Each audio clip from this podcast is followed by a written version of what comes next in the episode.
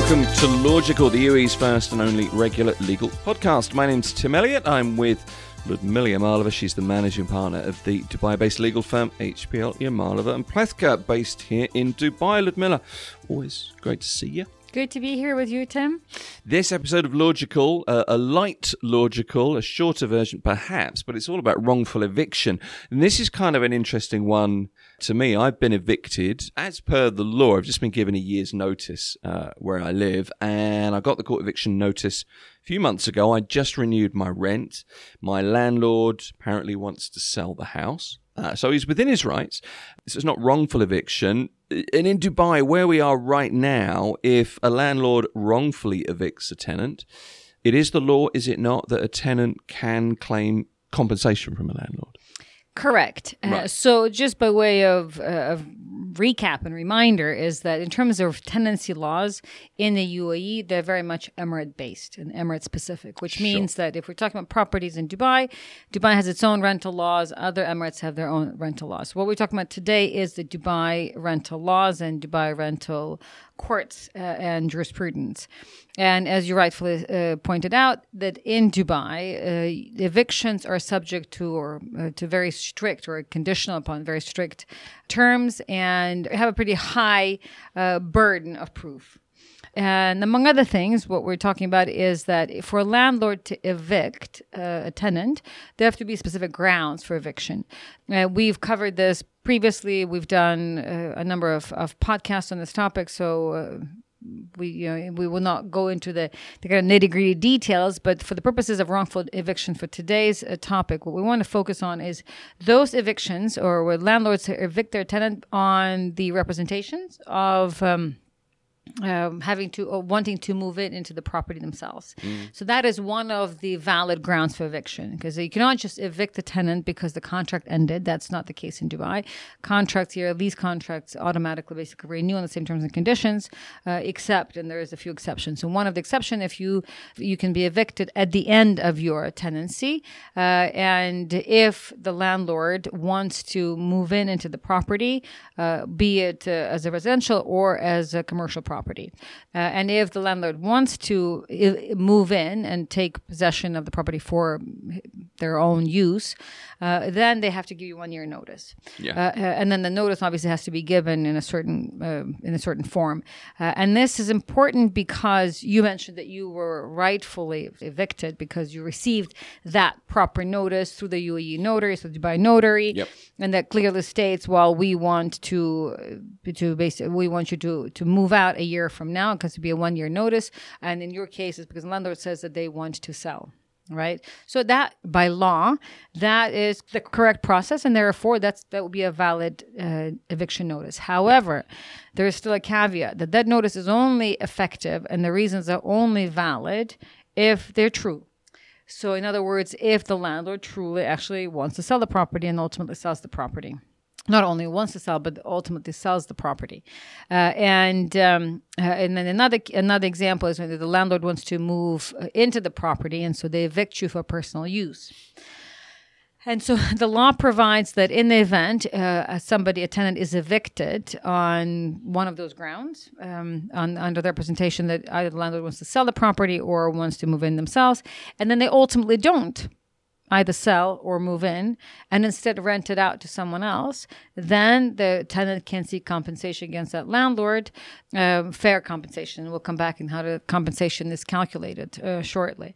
Uh, so this is an important topic, especially now, because as we know, uh, the Dubai property market is uh, booming again, mm-hmm. and it's very hot, and mm-hmm. um, and the prices are going up uh, exponentially and quite rapidly, and and what we're seeing is a trend now amongst uh, uh, property owners uh, who are evicting tenants uh, on representation. Either they want to sell the property or that they want to move, uh, move in themselves. Uh, but in fact, for them, again, obviously there are real examples, but I would still say perhaps in many ways there are more ex- exceptions than the rule. Mm. I think the majority of evictions that we're seeing, that we're hearing about, are done on while they follow the kind of the correct protocol, but they're done on um, false representations. So the representations uh, as per the law, but ultimately the intentions are, uh, are, are different. The landlord's intentions are different. Uh, they just want to evict the tenant, and so that then they can rent it out for a lot more money.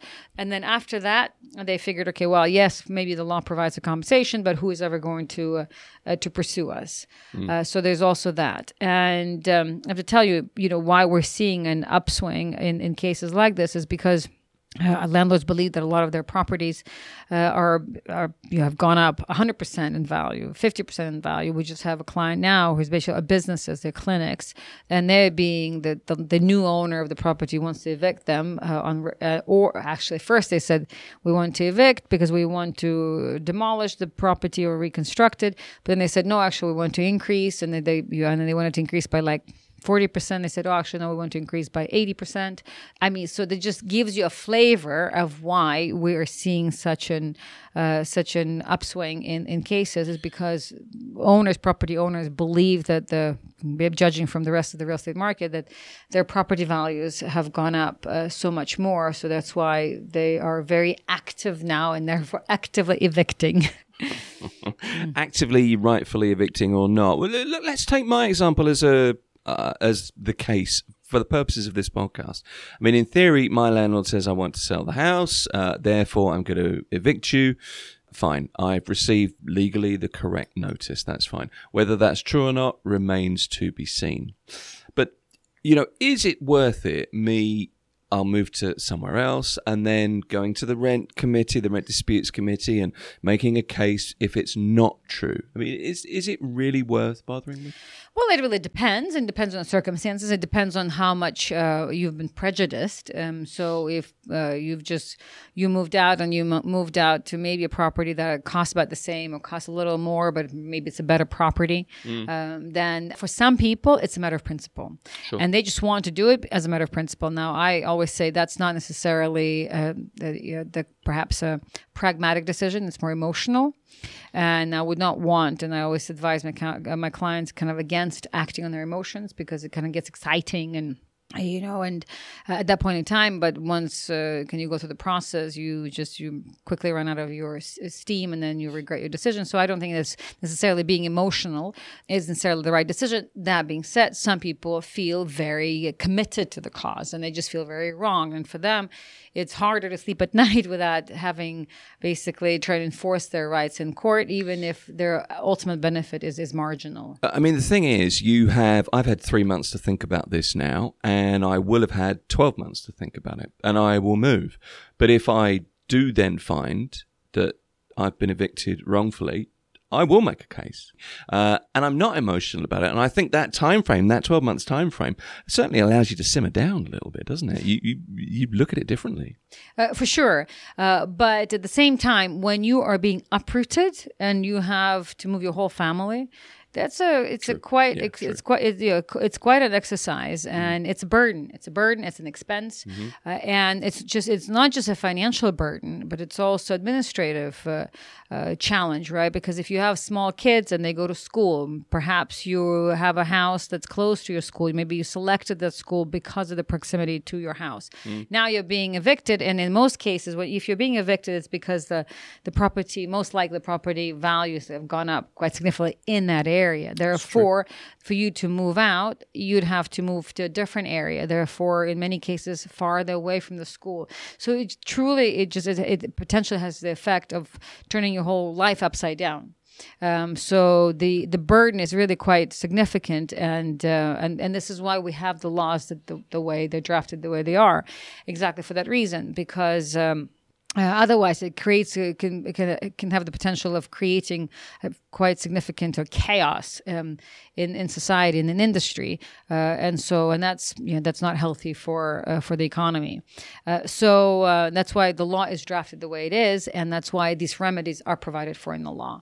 Uh, so now, would you want to do it? Would you want to pursue this because you you you just you convict you're convinced that this is you've been wrong that you want to pursue it? It could be an emotional decision. Um, so that's that's one decision. The other decision is when you actually have to pay a lot more money to have similar accommodation or similar um, options. Uh, and then you know the other option is, or the other reason is that uh, you know you basically maybe you just you weren't even able to find a, a, a similar a similar um, option or an, alternative, so you've had to kind of downgrade. Mm. So you're really upset, you, you know, and maybe you're paying the same, but you feel like you've been wrong because you're uh, living uh, sort of a, a, different lifestyle. So there's many reasons why you would want to do uh, why why you would want to do it now. The reasons aside, uh, one of the kind of deterrents in the past maybe would have been well, and this is why the owners would have acted the way they, they used to is uh, who's going to do it? You know having to go to court you have to hire lawyers you have to um, go to court submit documents stand in line wait for these hearings and so forth which is how it used to be. So if if you're trying to get compensation of 20 30,000 dirhams and then in the meantime for you to represent you to, to, to do this case you have to pay lawyers you have to pay the court fees you have to potentially use your own time to go to different hearings and it's just then you think is it really worth it or should i just give up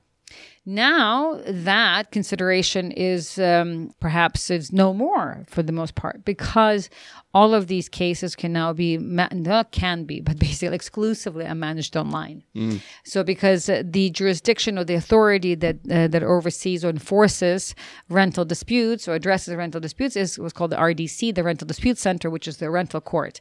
And the rental court RDC that sits under the umbrella of Dubai Land Department and, and RERA uh, it's entirely online. So so the whole the, the whole process in the line, the proceedings online. You submit your request complaint online. Uh, you don't ever have to leave home. You don't have to hire lawyers. You could do it all on your own. The only thing is that you do need to make your submissions in Arabic and. Um, whatever documents you submit, they also have to be translated into Arabic. But these days, it's so much easier. You just send it to any legal translator to have it translated, and there's translation centers and typing centers will which will draft the document for you in Arabic. So uh, you could use Google Translate because RDC, the Rental Dispute Center, is specialized for rental cases. Uh, therefore, procedurally, it's not as formal as other courts would be, as, as, as perhaps you know more the main courts are. Uh, so because it's informal, you truly truly can use just Google Translate. I mean, the court just wants to see the substance. It's a substance over form. Uh, so you don't need to you don't need to leave the house. You don't need to hire a lawyer. You can truly do everything on your own. And the whole idea of this RDC, a specialized court, it's a lot more efficient and it moves a lot faster. Um, so therefore, these days, that the previous deterrent of oh my gosh, the headache of having to litigate this, and I'm not sure how it's going to be uh, interpreted or adjudicated at the end, it is is less of a, is a thing of the past mm. because now the law is very specific. The law is very clear. Now the law is fairly old. It's from 2007. However, there's been a lot more jurisprudence, jurisprudence that's enforcing and and further um, for, further reconfirming this law is quite robust. Yep. Uh, so that's why now people know the law is on their side, the jurisprudence on their side, uh, the access to justice, you know, i.e. The, the, the RDC, the court system is is a lot more accessible, uh, and financially it's a lot more accessible. Therefore for why not? So now these days, a lot more people actually uh, would uh, not just would, but do actually file cases in in, in these uh, circumstances, and they do monitor the landlords pretty closely, uh, and um, and and take them to court. yeah, I was going to say take them to task, but actually they take them to court. And so, in fact, why we wanted to talk about this topic today is one because this is what we're seeing. That this is what's kind of what's churning the market right now. There's yeah. so many eviction notices that are, and you were here, voila, there's a, a living example sitting in, in this room. Uh, so that's one. And two, because we're seeing a lot more judgments, a lot more jurisprudence coming out of RDC, reconfirming, reestablishing, sort of not reestablishing, but more reconfirming this principle and reapplying this principle over and over and over again.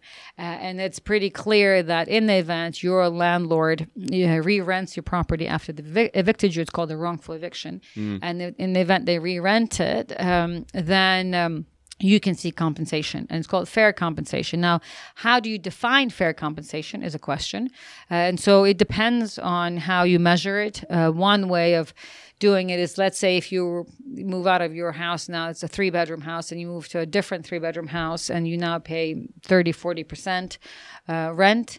And by the way by law uh, for residential property the landlord cannot uh, re-rent it for two years right? And for and for commercial properties for three years, Right. Yeah. right? Yeah. So basically, you could and you could see compensation for those two years. So let's say now you're paying you used to pay a hundred thousand, now you're paying one hundred thirty thousand. You can say request look for these two years, and I'm paying thirty percent more for each year, so it's thirty thousand a year a year more. So you could claim 60 60,000 for example compensation that's one way to do it the other way because remember for a lot of people um, they just cannot afford you know they move because they cannot pay more than 100,000 it's not necessarily the case that they're going to move to a similar uh, similar place and pay a higher price. They may just actually downsize uh, so and therefore pay the same 100,000 so how do you measure in that case? So then the way you could see compensation then is you would use a comparable right? So not your own case but look like I had to move down move into a two bedroom versus a three bedroom because if I were to move into uh, a three bedroom I would have paid so much more. And so then you take the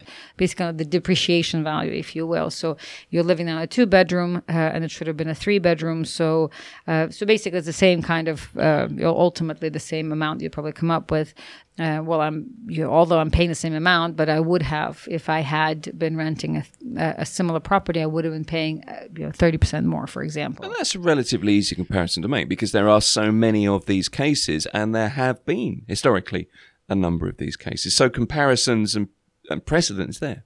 Uh, for sure, and yeah, that's uh, so. There's different, yes, absolutely, and then there's on top of that, there's other examples, and also in the court we've seen them being enforced. As for example, just the moving costs. That's also a yeah, cost, right? Yeah. You can add that to, uh, uh, and sometimes people had to move into hotels, so you can actually also present your actual expenses that you had to pay uh, as a okay. result of this wrongful eviction. So, for example, you need maybe you needed to move to a hotel for uh, for a while until you found you were able to move in into your new property. Uh, maybe you um, had moving expenses. Maybe you had to pay for maintenance uh, team. Maybe you had to pay for painting of your new place and some sort of uh, uh updates to the place because so you could if you there are actual expenses that you've incurred as part of this again uh, part of this move. You can also present them to the court to argue that this is part of your sort of damages, your losses because of this uh, wrongful eviction. and so and the courts are you know, the, the principle is very settled, very well settled, and they recite the same provisions from this this law, which is Dubai Law Number 26 of uh, 2007, which regulating landlord-tenant relationships, and which was later amended in 2008, and it became kind of Law Number 33. So these are basically the laws that um, that RDC cites, uh, and in particular Article 25, uh, and so that principle is very well established. So there isn't mm. really much for debate. It's more about how you prove. You have to prove two things. One is that the landlord actually re-rented the property, right? And two, uh, so you have to quantify the extent of your damages or losses. Okay, so you can quantify the extent of your damages or losses. How do you?